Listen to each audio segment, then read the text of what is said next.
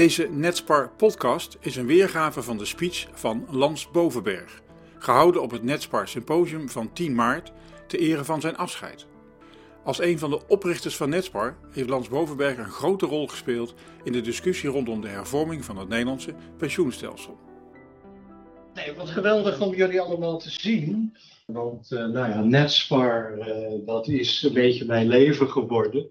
En uh, ja, dat is toch dankzij heel veel van jullie. Dat hebben we toch met elkaar gedaan. Met name natuurlijk met Theo. Jullie zijn eigenlijk nou ja, mijn leven. En we hebben heel veel leuke dingen met elkaar samen mogen doen. In die, wat is het, 2003?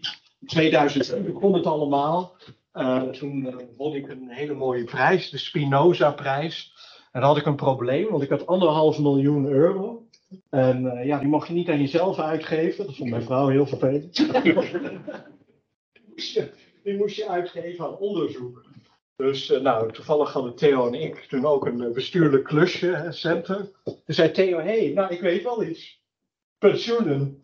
Dus nou, hij verloste van mij dat, met dat probleem. En toen zijn we naar Zeist getogen om eens te informeren bij Dick. En uh, Dick die zei, nou daar moet ik uh, Jan Termeres bij halen. Dat herinner ik nog heel goed. Dus kwam Jan aangeschoven. en toen uh, hebben we het ja, heel leuk gesprek gehad. En na die tijd ging gewoon Dick, ging zijn vrienden bellen bij ABP en bij Nationale Nederlanden, ik weet het allemaal niet, ING. Herinner je het nog? Jij ging bellen. Ja, en toen ging alles gewoon op, op rollen. moeten doen. Dus uh, zo, is het allemaal, uh, zo is het allemaal begonnen. Dus uh, nou, dat over de geschiedenis van Netspar. The rest is history, zullen we zeggen. Ja, ik heb inderdaad vandaag netjes aangekleed. Dat is inderdaad de eerste keer. dus nou, als vanavond, vanmiddag, dan wordt het allemaal heel officieel. Nu moet ik misschien even dat afdoen. uh, ja, wat ga ik vandaag doen? Ja, eigenlijk. Uh, ik heb een uh, column gelezen uit Pensioen Pro. Waar zit Maarten? Maarten, Pensioen Pro? Ja, Pensioen Pro. Op 21 december van het vorig jaar. Dat was een, een, een column die mij echt uit het hart was gegrepen. Wie voelt zich aangesproken? 21 december 2022 de column in Pensioenpro. Iemand in deze zaal heeft deze column het licht doen zien. En ik ben het. 21 december. Het, het, was echt het begin van de winter. Het was, het was een meneer die heet Benne van Popta. Ah. Benne van Popta. Herinner jij dat nog? Ik had, ik had voor mij was het veel later. Oh. het was voor de kerst. Het was een paar dagen voor de kerst, de kerstboodschap van Benne van Popta. En de, jouw kerstboodschap, wat was jouw kerstboodschap? Herinner je dat? Wel, uh, ik heb voldoende weken, sommige geven een verhaal. Precies. Nou, daar ben ik dus helemaal mee eens. En dat is precies wat ik vandaag hoop te doen. Ja? dus, dus wat minder rekensommen en een uh, verhaal. Ik geloof zelf heel erg in rekensommen. Die zijn heel nuttig. Uh, maar er zijn altijd twee problemen met rekensommen. Eén probleem is mensen die rekensommen niet serieus nemen. Die denken dat je alles zonder modellen kunt doen. Maar er is ook een ander probleem, en dat is dat je rekensommen te serieus gaat nemen. En uh, ik denk dat het ogenblik in de pensioensector, en als ik ook kijk hoe de pensioenhervorming gaat, dat er iets te veel nadruk ligt op rekensommen. En dat eigenlijk de reden waarom we de hervorming gaan doen, dat die geen eens in die rekensommen zit. En dat je eigenlijk niet uit die rekensommen kan halen of dit een goede hervorming is of niet. Het geeft een schijn, schijnzekerheid. En we, we zijn niet bezig met waar het echt om gaat.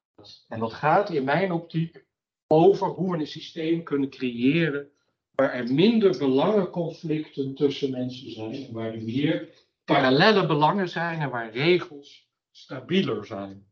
In deze sommen wordt altijd verondersteld dat de regels stabiel zijn. Er zit geen politiek, er zit geen governance risico in. En dat is precies de kern van de hervorming. Dus Dat is eigenlijk mijn boodschap. Nu kan ik van stoppen, maar ik.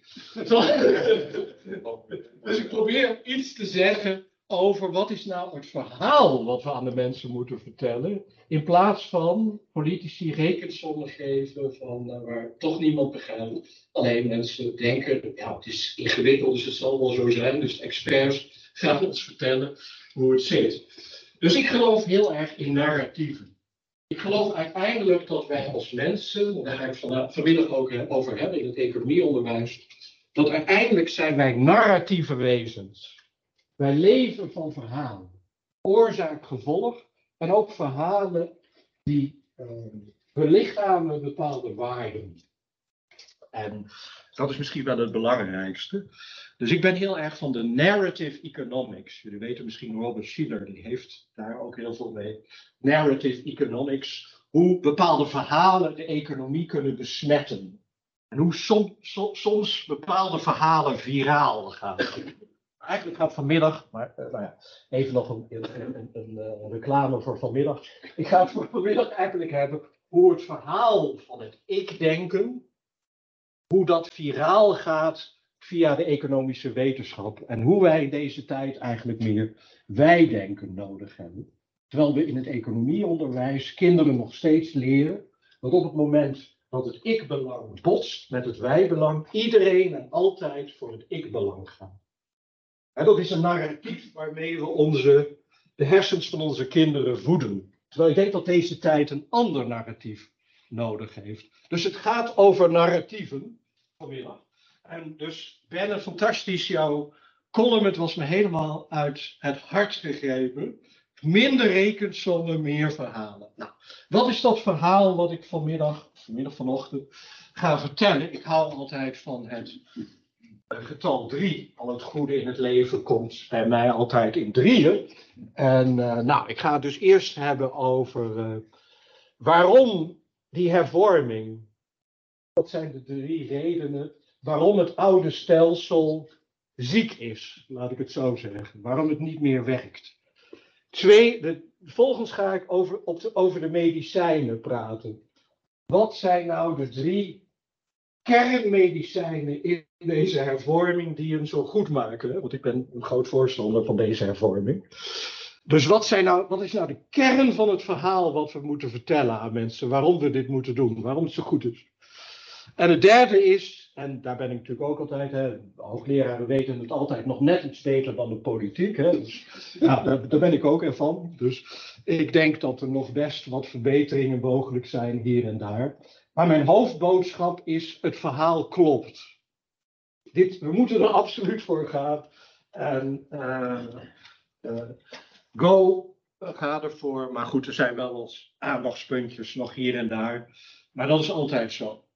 Dus we beginnen bij de diagnose. En de diagnose begint toch eigenlijk bij het fundamentele inzicht. Ik zie Guus Boender, die er helaas niet meer bij is, nog, het nog vertellen. Uh, het gaat om de botheid van het premie-instrument, zoals hij dat dan noemde. De botheid van het premie-instrument. De premies, de premiebasis wordt steeds kleiner ten opzichte van de pensioenverplichtingen. Dat komt door de vergrijzing, maar ook omdat het systeem gewoon volwassen aan het worden is. In het begin hadden we weinig pensioenverplichtingen, grote pensioen, uh, grote premie. En konden we, als er wat dingen misgingen bij die verplichtingen, we hadden een slechte beleggingsschok, konden we het met die premies opvangen. Nou, dat is verleden tijd en daarom zien we overal in de hele wereld een omslag van een systemen waar de risico's bij anderen liggen naar systemen waar ze bij de deelnemers liggen. Dus DC, dat Defined Contribution, zoals anderen jullie weten, nou daar ligt de premie vast en dan is onzekerheid bij de deelnemers. Defined Benefit is net andersom. En je ziet eigenlijk in de hele wereld die omslag. En ook wij hebben die omslag gemaakt. En alleen hebben wij dat niet gedaan door over te gaan op een DC-systeem, maar nog steeds op een systeem waarin er garanties zitten. En uh, dat is, ja, ik noem dat het solvabiliteitsdenken. Dus aan de ene kant van de balans hebben we onvoorwaardelijke beloftes, risicovrije beloftes. En aan de andere kant hebben we risicodragende beleggingen.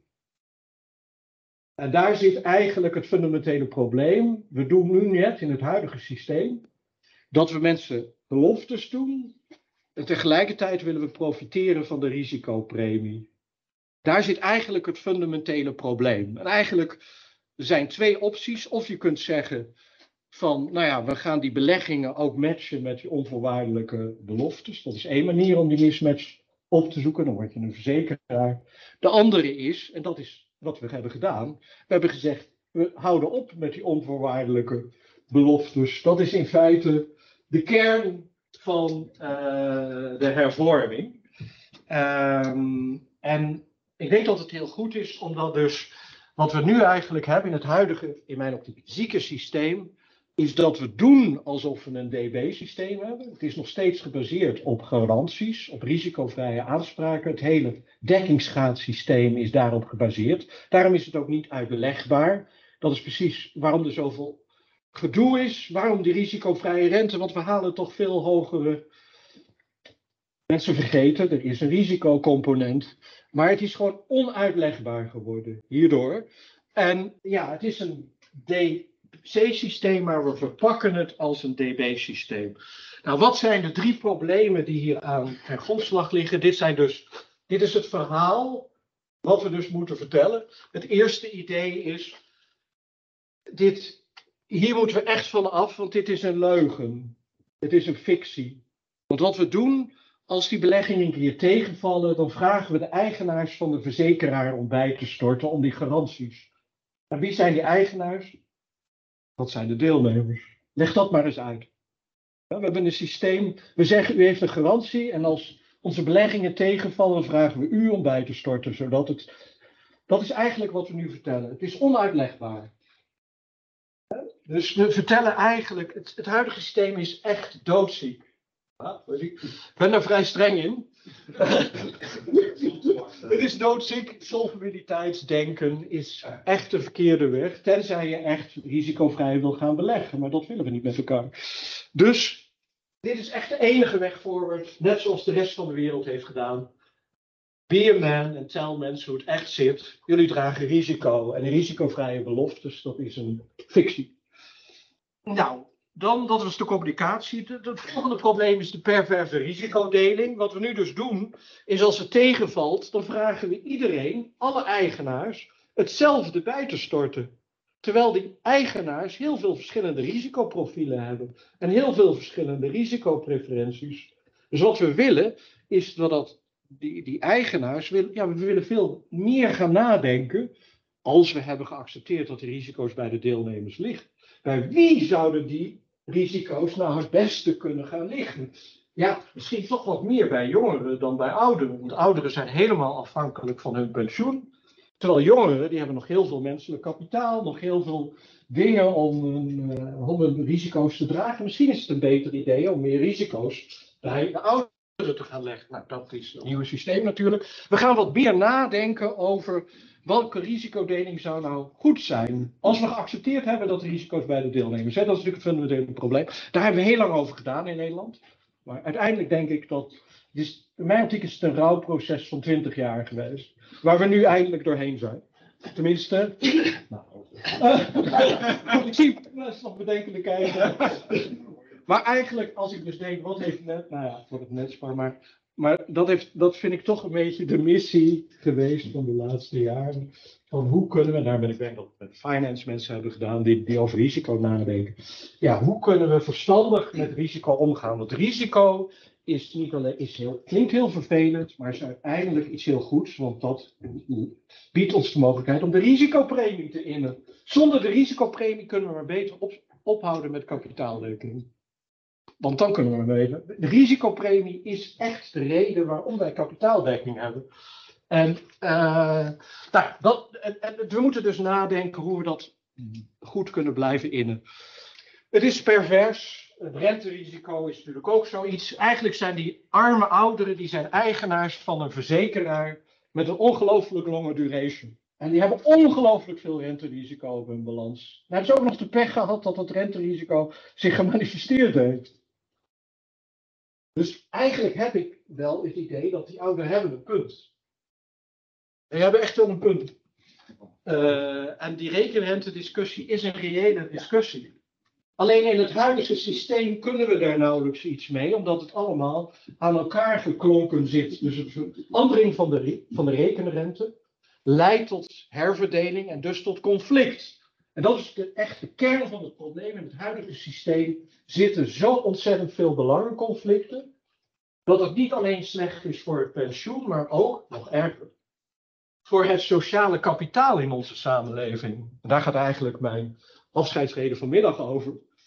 Dat niet alleen het economieonderwijs het sociale kapitaal aan het eroderen is, door te leren dat wij altijd en overal voor het ik-belang gaan en nooit voor het wij-belang, dat we eigenlijk egoïsten zijn, meelifters, en dat wij niet sociale dieren zijn. Maar ook in de pensioendiscussie hebben het pensioensysteem is een splijtstalm tussen generaties. En dat is eigenlijk mijn diepere motivatie waarom ik zo begaan ben met dit onderwerp. Omdat ik denk dat generaties juist heel veel voor elkaar kunnen betekenen. Maar omdat deze risicodeling zo ongelooflijk pervers is, moeten we elke keer weer om de tafel gaan zitten. Hoe gaan we dit nou repareren? Dus eigenlijk zie ik de afgelopen 15 jaar sinds de financiële crisis gedaald. Wat het systeem zegt is pervers. En we zijn constant bezig met elkaar om dan die regels te repareren. Dat is eigenlijk het verhaal. Steeds weer de ouderen ontzien. Waardoor er steeds weer ruzie ontstaat. Want dan schrijft er iemand in de krant van, nou ja, als we iets aan die ouderen doen, dan zijn er minder voor jongeren. Dus we zetten generaties tegen elkaar op. Ja? En dat is veel problematischer dan alleen die pensioenen. Het is een, het is, het is een verhaal hoe wij als Nederland met elkaar samenwerken. Dat is het veel groter probleem. Uh, we hebben een voortdurende heronderhandeling over verdeling. Iedereen voelt zich tekort gedaan. Dus iedereen zegt: Ik ben gepiepeld. Omdat niemand begrijpt het systeem. En ja, iedereen toch eigen belang is net wat dichterbij als het belang van de ander. Dus iedereen is ontevreden. Uh, ja, de ouderen die zeggen de rekenrente is te laag. Ze vergeten dat steeds de regels zijn veranderd in hun voordeel, dus het valt wel mee. De jongeren die mekkeren, want elke keer zegt de politiek weer niet korten.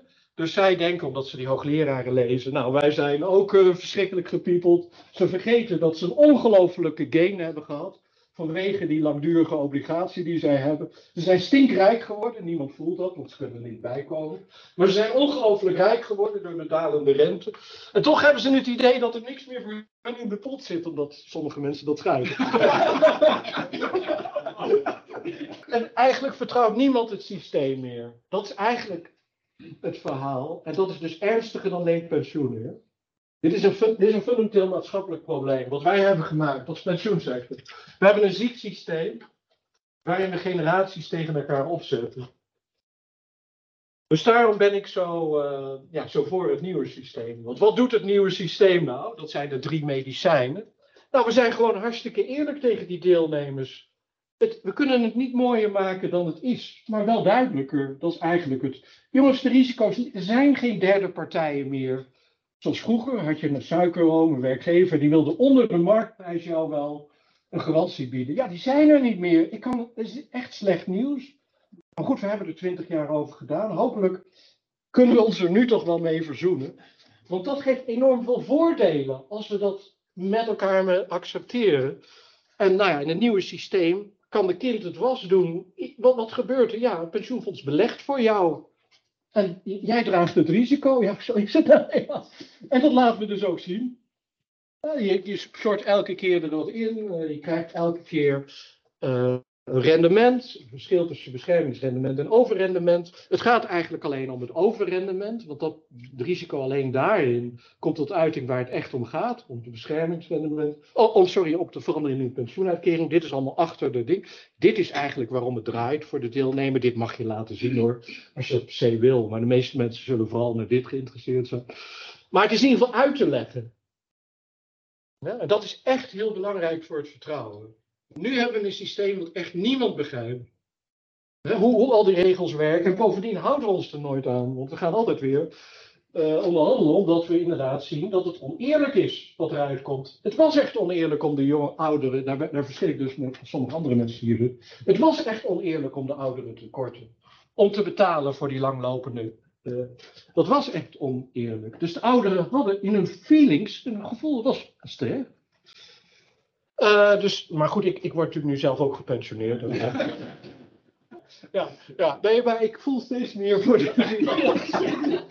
Vrede is dat zij zich juist verzetten tegen deze hervorming. Dat vind ik dus wel heel typisch. Maar goed, het, het, het tweede, dus het eerste punt is heldere communicatie. Laat gewoon zien wat je echt doet. Het tweede is, laten we nou eerlijk met elkaar de risico's verdelen. Dus laten we nou verzoend hebben, jongens, wij dragen de risico's, we kunnen echt niks aan doen. Maar laten we ze nou eerlijk gaan verdelen. En wat is eerlijk? Dat is dat iedereen bij onverwachte schokken dezelfde verandering in de pensioenuitkering ervaart. Ik, ik, ik geloof niet dat het nog bij heel veel mensen op het netvlies staat. Maar dat was wel Bas' idee, volgens Maar, maar dat idee is nooit echt doorgedrongen. En dat vind ik toch ontzettend belangrijk. Dat solidariteit, en het woord solidariteit voor veel finance mensen. Theo die had ook wel bezwaar geloof ik tegen het woord solidariteit. Want dan denk je aan herverdeling. Dit is dus geen herverdeling. Dit is voordat je weet of er een schok is. Of die nou positief of negatief is. Dat je van tevoren met elkaar afspreekt, we zijn met elkaar solidair. Dat, het begreep, dat, betekent, iedereen wordt op dezelfde manier getroffen door onverwachte schokken. Vooraf spreken we dat af. En achteraf is er geen herverdeling, dat is puur de uitvoering van het contract. Want het kan er omhoog of omlaag gaan. Dus dat is heel belangrijk, dat we het systeem, dat we het dus vertellen, dit is een solidair systeem. Dit is een systeem die ervoor zorgt dat we met elkaar het enige wat we namelijk kunnen doen, de, de, de, toekomst is onzeker. U kunt het vervelend vinden, maar we kunnen u, echt niet beloven over 30, 40 jaar, als u een pensioen krijgt, hoe de wereld eruit ziet. U dacht misschien dat het zo was, maar als je het al mensen uitlegt, dan begrijpen ze dat best. Dat we de toekomst niet kunnen voorspellen. Dus ja, het is onzeker. Maar het enige wat we kunnen doen is eerlijk met elkaar de risico's delen. Is dat een begrijpelijk verhaal? Ja, ik denk het wel. Dat is dus het verhaal. We, we, leven in een onzekere wereld. U kunt het vervelend vinden, maar u bent in een onzekere wereld. We, we zijn geen Sinterklaas. Dus het enige wat we kunnen doen, is de risico's die we tegenkomen, dat we die met elkaar eerlijk delen. Solidariteit is de kern van het huidige systeem. Ja? En het derde basisidee is, is wederkerigheid tussen rendement en risico. Dus als u een hogere rekenrente wil, prima. Maar dan draagt u ook het risico wat daarbij hoort. Dat is de kern van mijn afscheidsreden vanmiddag. Wederkerigheid is de kern van onze samenleving. Dus de, de, de, wederkerigheid tussen vrijheid en verantwoordelijkheid, rechten en plichten. Eigenlijk is dit het basissysteem van onze samenleving. U kunt iets krijgen, maar u betaalt er wel zelf voor. U gaat niet stelen. Dat is eigenlijk, dat is eigenlijk de basis van onze samenleving. Je, je gaat niet andere mensen schaden. Terwijl in het huidige systeem, als je de rekenrente omhoog wil doen, leuk voor de ouderen, maar de prijs wordt door de jongeren betaald. Dat leidt dus tot ruzie in de tent. Ik geloof meer in hoge hekken, betere buren. Dit is een hek. Jij mag niets van een andere generatie hebben. Leuk, hoge rekenrente. Maar dan draag je ook de consequenties daarvan. En dat lijkt raar genoeg, individualisering, dan word je beticht van, nou, die meneer Bovenberg is een, uh, is een meneer Hayek, of weet ik wat, in ieder geval een, uh, een slecht iemand. Want die persoonlijk dat verhaat de markt denken, en ik denk, en nu gaat hij ook nog eens een keer in het pensioenstelsel gaat hij individualiseren, terwijl het idee is nou juist, het is een instrument om meer sociale cohesie te krijgen, hè? raar genoeg. Hoge hekken, betere buren. Eindelijk een einde aan die vermaledijde rekenrente-discussie. Dus jongen, ouderen, wees welkom. Hogere rendement, prachtig. U mag. Alleen niet meer op kosten van anderen. Kunnen we dat uitleggen? Waarom is Lans dan die boodschap van individualisering in de politiek ook zo blijven hangen? Ja. Deze boodschap niet. Want als je dan ja, gewoon communicatie hebt. Ja, dat klopt. Maar het is heel. Dus bijvoorbeeld net bijvoorbeeld, uh, uh, nieuwsuur. Hè, nieuwsuur bijvoorbeeld dit was in, nog in de tijd van jou, Peter, dat wij bij de SERP hadden. Dan was er ook wat in het nieuws. En dan kwam er in, kwam er in nieuwsuur, gingen ze het hebben over dat mensen zelf moesten gaan kiezen. Dat gingen ze uitleggen, individualisering. Dat zit er helemaal niet in. Dus individualisering, dan denk men vrije keuze, maar dat is, het gaat, uiteindelijk gaat het juist om solidariteit. Maar dat is op een of andere manier niet goed en nog steeds niet, vind ik, nog steeds niet goed naar voren gekomen dat uiteindelijk dit een solidair systeem is, wat uiteindelijk ons vrienden maakt als mensen in plaats van vijanden. Dus daarom zeg ik, het gaat uiteindelijk om het sociale kapitaal in onze bredere samenleving. Dat is waarom we dit doen. en dat is het verhaal. Dan gaan we elkaar zitten af. Nou, gaan we zitten praten over rekensommen. Dus daar ben ik het echt helemaal met jou eens. Dit, hier moeten we het over hebben. Over deze, over deze drie dingen. Jongens, vervelend. Risico's ligt bij jullie. We kunnen er echt niks aan doen, maar we gaan jullie helpen daarbij. Dus we gaan het op een eerlijke manier doen. We hoeven helemaal niks zelf met die risico's te doen, want dat is de boodschap die ze van de pers krijgt. Deze hervorming betekent dat u zelf moet gaan beleggen. Nou, dat is dat is dan wat de pers ervan maakt. Dat is duidelijk drie redenen waarom we dit moeten doen. Maar ik heb nog wel wat suggesties voor de, voor de verdere. Eén heeft te maken met de transitie. En twee hebben te maken met. Ehm, meer de structurele situatie. Wat betreft de transitie heeft het mij enorm verbaasd dat we zo, wat betreft eerlijkheid, blijven redeneren vanuit het oude systeem. Dus wat mensen in het oude systeem hebben, dat is op een of andere manier optimaal. Terwijl de reden dat we nou juist aan het hervormen zijn, is dat het oude systeem ziek is.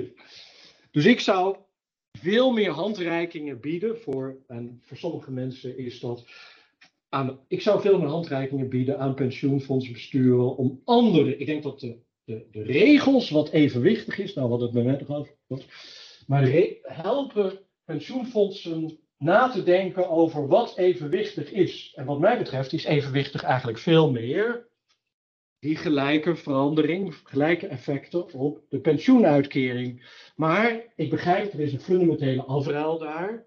Want het hangt ervan af, hoeveel vertrouwen heb jij in de discretie van pensioenfondsbesturen om hier wat aan te doen. Dit, dit is een soort sociaal contract. Je geeft discretie aan de pensioenfondsbesturen nu om te zeggen, jij krijgt zoveel, jij krijgt zoveel, jij krijgt zoveel, wij dat evenwichtig vinden. Hopelijk gebaseerd op rekensommen inderdaad. Maar uh, ja, ik, ik, vrees inderdaad dat, is, ik, ik, dat daar gewoon onvoldoende vertrouwen op is. En daarom baseren we ons op eigenlijk zieke regels. Dit is een afruil. Ik, ben wat meer, ik, noem het de orthodoxe versus de vrijzinnig. Dus de orthodoxe die zweren bij financiële contracten. We kunnen eigenlijk niks met dat sociaal, want dat leidt alleen maar tot rumoer in het cent. Het is veel beter om je te baseren op objectieve regels, objectieve wetten. En nou ja, dan, dan doe je het systeem. Het probleem is alleen, het is suboptimaal als, als te meten. Terwijl ik denk, nou laten we het verstandiger doen. Ik ben wat meer aan de sociaal vrijzinnige kant. laten, we, laten we die pensioenfondsbesturen wat meer vrijheid geven om het verstandig te doen. Maar ik vrees inderdaad, doordat zo, zo heel lang dit zieke systeem blijven zijn gaan verdedigen, dat op dit moment te weinig vertrouwen is om dat te doen. Dat zeg je tegelijkertijd. Hè? Maar dat is, dat is voor mij wel een politieke beslissing. De grote politieke beslissing. Hè, de grote afruil. Gaan we het via de wet doen of gaan we het doen via de geest? Ik ben van de geest. ik, ben, ik ben wel tegen wetticisme, maar dat, ik ben ook naïef. Dus dat past wel bij elkaar. Dat wel bij elkaar. Ik ben naïef. Dus ik, ik wil graag dingen optimaal hebben, maar soms is het beste de vijand van het goede. En ik denk dat dat hier misschien ook het geval is. Dus ik ja, misschien ja, maar ik gas voor je goed weg. Maar ik, ik ben dus wel wat meer voor, ik, ik, voor wat meer sociale elementen. Sociaal erbij betekent discretie in het bestuur. Om niet geregeerd te worden door alleen door allerlei regeltjes die door de nou, ik ben natuurlijk christendemocraat, dus ik geloof niet zo in dat de staat alles van bovenaf moet regelen. Ik hou van het middenveld, van pensioenfonds. En ik vind eigenlijk dat we doordat die pensioenfondsen er zo'n rommeltje van hebben gemaakt, een enorm staatspensioen hebben, dat nu de politiek eigenlijk allerlei dingen aan het verzinnen is. Want regels die ze helemaal niet zouden moeten verzinnen. Als ze vertrouwen zouden hebben in het nieuwe systeem. Wacht, dat er zo. Uh, vijf, vijf minuutjes nog, Hans? Vijf minuutjes, ja, dat kan heel goed. Heel goed. Nou, dan, dan die risicodeling. Ja, daar zitten dus twee problemen. Dus ik heb het, het, het goede nieuws is, terwijl dat dus nergens verteld wordt, dat het gebaseerd is op die gelijke verandering in die pensioenuitkeringen voor iedereen. Iedereen begrijpt dat. Als er iets slecht gaat, dan gaan we dat eerlijk met elkaar delen. Het is gewoon oneerlijk als ik minder. Nou, dus er zijn alleen twee risico's die daar nog niet zo goed in zitten. En het eerste is het inflatierisico. Dat wordt nu via de solidariteitsreserve geregeld. Ik denk dat dat niet hoeft. Ik denk dat het veel beter is om het via het financiële contract te regelen, omdat er wel een markt is, liquide, een redelijk liquide markt. Maar inderdaad, hele orthodoxen die zeggen die markt is niet voldoende liquide. Ik denk dat dat een trauma is van die mensen, gebaseerd op de historie van de.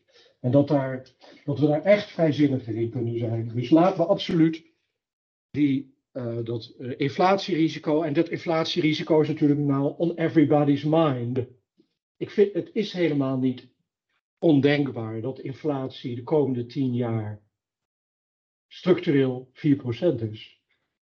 Als ik denk waar de centrale banken op dit moment tegenaan gaan lopen.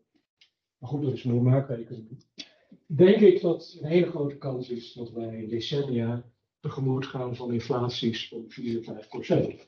En dan heb je echt niks aan die solidariteitsreserve. Dan gaan we dus weer ouderen gaan in koopkracht inleveren. Dan krijgen we weer dezelfde discussie. Het is oneerlijk. Dus daar moeten we iets anders voor gaan doen. Dan zijn we weer terug bij nul. Dus het is heel belangrijk dat we dit nu goed met elkaar afspreken. En dat we dit niet verschuiven naar het sociale. Daardoor wordt het sociale contract in mijn optiek overbelast. Die solidariteitsreserve is er gewoon niet voor gemaakt. Wij hadden ooit nog discussies, er waren heel veel mensen die. Over internationale risicodeling, daar zou die solidariteitsreserve over gaan. Nou, daar gaat hij absoluut niet over. Maar gaat over inflatierisico, terwijl hij daar absoluut niet voor bedoeld is. Maar goed, dat terzijde. Uh, dus dit is, dit is voldoende. En ik denk ook dat het een enorme stimulans is voor ook bijvoorbeeld de Nederlandse overheid om toch wat meer geïndexeerde obligaties te gaan uitgeven. Zo, nou, ik vind het eigenlijk. Um, nou, en, dan, en, en hier zit denk ik het echte probleem. Dat is dus het echte risico van onze kapitaalwerking is de risicopremie. Daar is ons hele systeem op gebaseerd. En dat delen we niet. Waarom? Omdat we dat niet, hebben we geen objectieve indicator voor. En ik denk eigenlijk, daar zouden we de solidariteitsreserve voor gebruiken. Theo zegt, ja, dat zouden waarzeggers zijn die dat moeten doen. Nou als je wil laten zien wat het effect op je toekomstige pensioen, ontkom je daar dus niet aan. Als je wil spreken over solidariteit, moet je veronderstellingen maken over het toekomstige rendement. En daar ligt het echte grote risico van het systeem.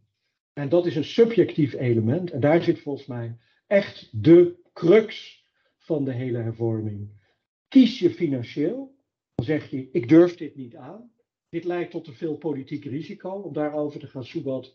Dus ik doe iets suboptimaal. Dus ik ga me baseren op de rente in plaats van de, het verwachte rendement op aandelen. Om te doen. Dat is, dat, is, dat is wat er nu voor gekozen is. Dus het financiële heb ik die zin genomen. Of gaan we voor een systeem waarin we toch, hoe kwaad en zo slecht als het gaat, een aantal experts vragen om ons te vertellen hoe het met die risicopremie op aandelen zit. Want dat is toch uiteindelijk hoeveel risico we bij jongeren kunnen neerleggen. Dat is dus het probleem geweest van de afgelopen jaren dat we gedaan hebben alsof het rendement op jongeren is gebaseerd op de rente. Nou, dan moet je ze ontzettend veel geven. Want die rente is ongelooflijk laag. Niemand gelooft dat het verwachte rendement. Eh, dus, dus daar zie je al, de fluctuaties in de risicopremie, die is echt het zwakke punt in het nieuwe systeem. En ja, daar zou volgens mij de solidariteitsreserve echt voor moeten gebruiken. En niet voor de inflatierisico. Nou, dan tenslotte, ik denk dat het idee van stabiele premies begrijp ik wel. Dat komt van de werkgevers. Dat is een beetje de uitruil geweest. Maar het is in mijn optiek echt suboptimaal om vanuit een vaste premie te redeneren. We moeten veel meer nadenken. En dat komt natuurlijk ook omdat premies erg hoog zijn. Ik begrijp het allemaal. Maar voor een structureel systeem moet je ook de premies gebruiken als risicodelingsinstrument. Zeker voor de wat oudere mensen. Ik denk dat we mensen zoals ik, maar ook nog net wat jonger die net voor hun pensioen zitten, die moet je helpen. Kijk, nou dit is nu een pensioenoverzicht. En als het echt niet is wat u wil, dan kunt u wat meer premie inleggen en dan moet ook fiscale ruimte komen. Maar dat is volgens mij ook wel een heel belangrijk element. Niet alleen mensen vertellen, u draagt het risico, maar we gaan u helpen om dat op een verstandige manier te managen. En daar zouden we volgens mij ook veel meer over moeten nadenken, over dat instrument van de premie. Hoe we mensen daarbij kunnen helpen. En misschien ook wat langer doorwerken af en toe of kort. Maar die, ja, die, uh, mechanismes. Uh, nou, dit was het eigenlijk, het verhaal, bijna. Het verhaal van de pensioenhervorming 3 keer 3 Wat is het probleem? Wat zijn de medicijnen? En welke drie dingen zijn nog aandachtspunten? Dus geen rekensom, maar een verhaal.